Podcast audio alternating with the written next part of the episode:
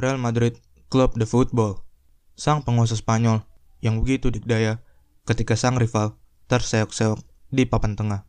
Ladies and gentlemen, and this is Garis Lapangan Football Podcast.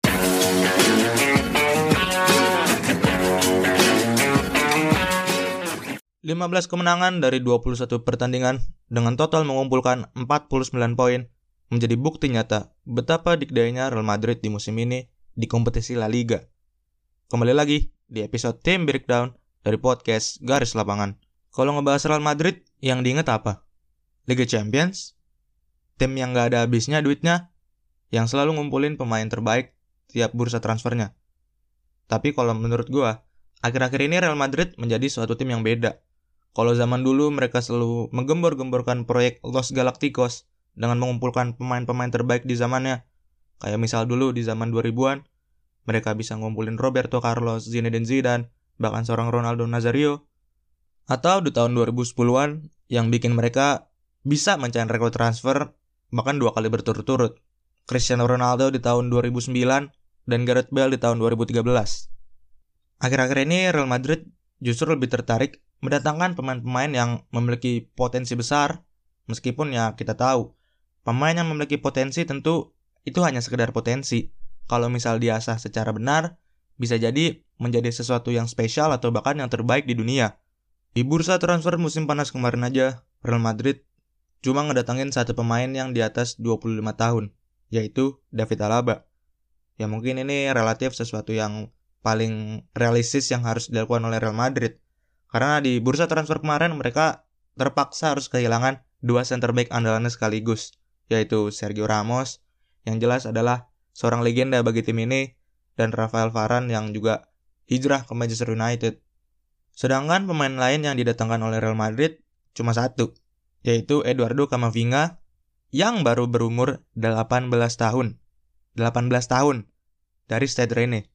Dengan harga yang sebenarnya cukup wow sih untuk pemain umur 18 tahun, 31 juta euro.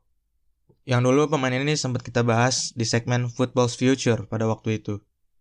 Ya, walaupun sejauh ini Kamavinga sendiri secara statistik baru mencetakkan satu gol sih dari 14 pertandingan. Tapi ya itu dia, namanya pemain muda, potensi hanya sekedar potensi kalau tidak diasah secara benar gitu. Sedangkan sisanya ya pemain pinjaman yang masa peminjamannya di klub lain udah habis kayak Dani Ceballos, Luka Jovic, Gareth Bale, Jesus Vallejo sama Brahim Diaz aktivitas bursa transfer mereka dalam beberapa tahun terakhir menjadi bukti nyata kalau Real Madrid yang sekarang itu beda sama Real Madrid yang dulu. Sejauh ini di skuad Real Madrid sendiri ada beberapa nama besar yang usianya relatif masih di bawah 25 tahun. Ya bisa kita sebut kayak Vinicius Junior yang mungkin udah 3 atau 4 tahun di Real Madrid. Yang waktu itu momennya dia datang ketika Cristiano Ronaldo pergi. Yang mana itu menjadi beban besar bagi Vinicius Junior karena Ronaldo tentu sudah menjadi ikon bagi Real Madrid yang membawa tiga gelar Liga Champions dan berbagai kejayaan-kejayaan lainnya.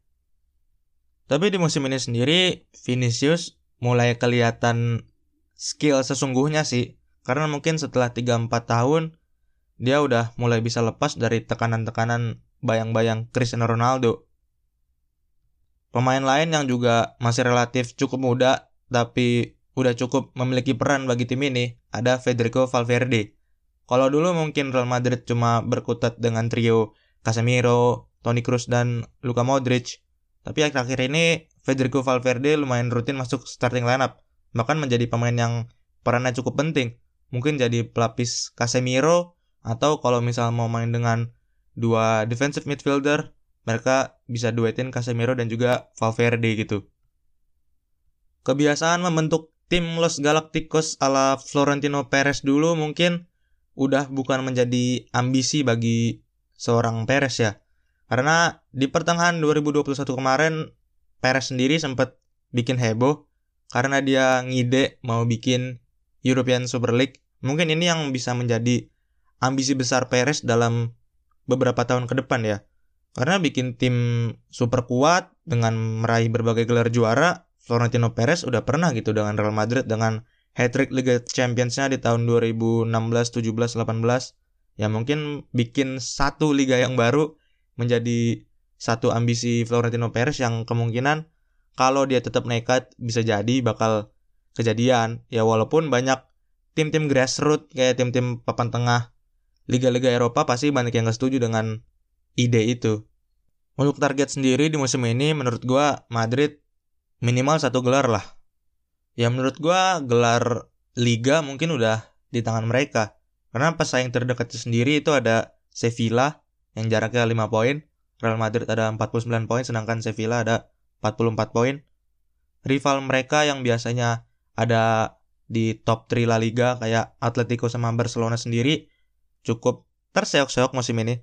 Atletico sendiri ada di peringkat 4 dengan 33 poin, sedangkan Barcelona juga ada di peringkat 6 yang bahkan itu di zona Liga Champion pun enggak. Yang berarti marginnya dengan Madrid ada 16 sama 17 poin. Yang mana ini udah mulai masuk pekan ke-21, tim-tim mulai ketemu ritme mainnya. Apalagi Barcelona juga masih inkonsisten dengan datang pelatih baru. Ya peluang Real Madrid menurut gue di La Liga musim ini sangat besar sih.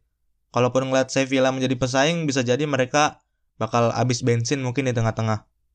Kalau di Liga Champions, mungkin Real Madrid jadi salah satu tim yang paling kecewa dengan digelarnya drawing ulang di fase 16 besar kemarin. Karena di drawing pertama mereka kalau nggak salah itu ketemu sama Benfica. Nah, di drawing kedua, apesnya mereka langsung ketemu sama Paris Saint-Germain. Ya kita tahu Paris Saint-Germain mantan pemain mereka, legenda mereka, Sergio Ramos main di sana. Mungkin ini jadi salah satu pertandingan babak 16 besar yang paling menarik sih.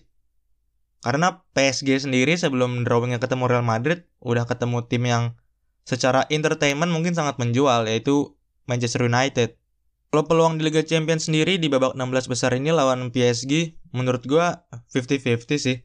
Dua-duanya punya peluang yang sama, punya materi pemain yang hampir mirip-mirip sebenarnya. Tinggal gimana Carlo Ancelotti sama Mauricio Pochettino ngejalanin strategi yang tepat buat pertandingan ini gitu. Karena Real Madrid DNA-nya ya Liga Champions, 13 kali juara tentu sebuah catatan yang sangat sulit mungkin dikejar tim-tim lain. Yang terdekat mungkin cuma AC Milan dengan 7 gelar Champions. Kalau Copa del Rey ngelihat Barca yang terseok-seok gini, di kompetisi liga sama kompetisi Eropa yang bahkan mereka harus terlempar ke Europa League. Ya Copa del Rey kasih lah buat Barca. Masa ditinggal Messi langsung puasa gelar? Kan kasihan itu tim. Sebagai penutup kita jabarin semua trofi yang udah diraih Real Madrid selama sepanjang masa. 34 gelar Liga 19 Copa del Rey 11 Piala Super Spanyol 13 trofi Liga Champions 7 Piala Dunia Antar Klub 4 Piala Super Eropa dua piala UEFA, dan satu piala Eva Duarte. Real Madrid, tim terbaik di Spanyol? Yes or no? Silahkan lanjutkan perdebatan kalian di akun sosial media kita, baik di Instagram ataupun Twitter, at garis lapangan ID. Jangan lupa dengerin terus podcast garis lapangan di episode tim breakdown ini, ataupun episode reguler yang insya Allah tayang setiap minggu. Sampai jumpa di episode selanjutnya. Goodbye.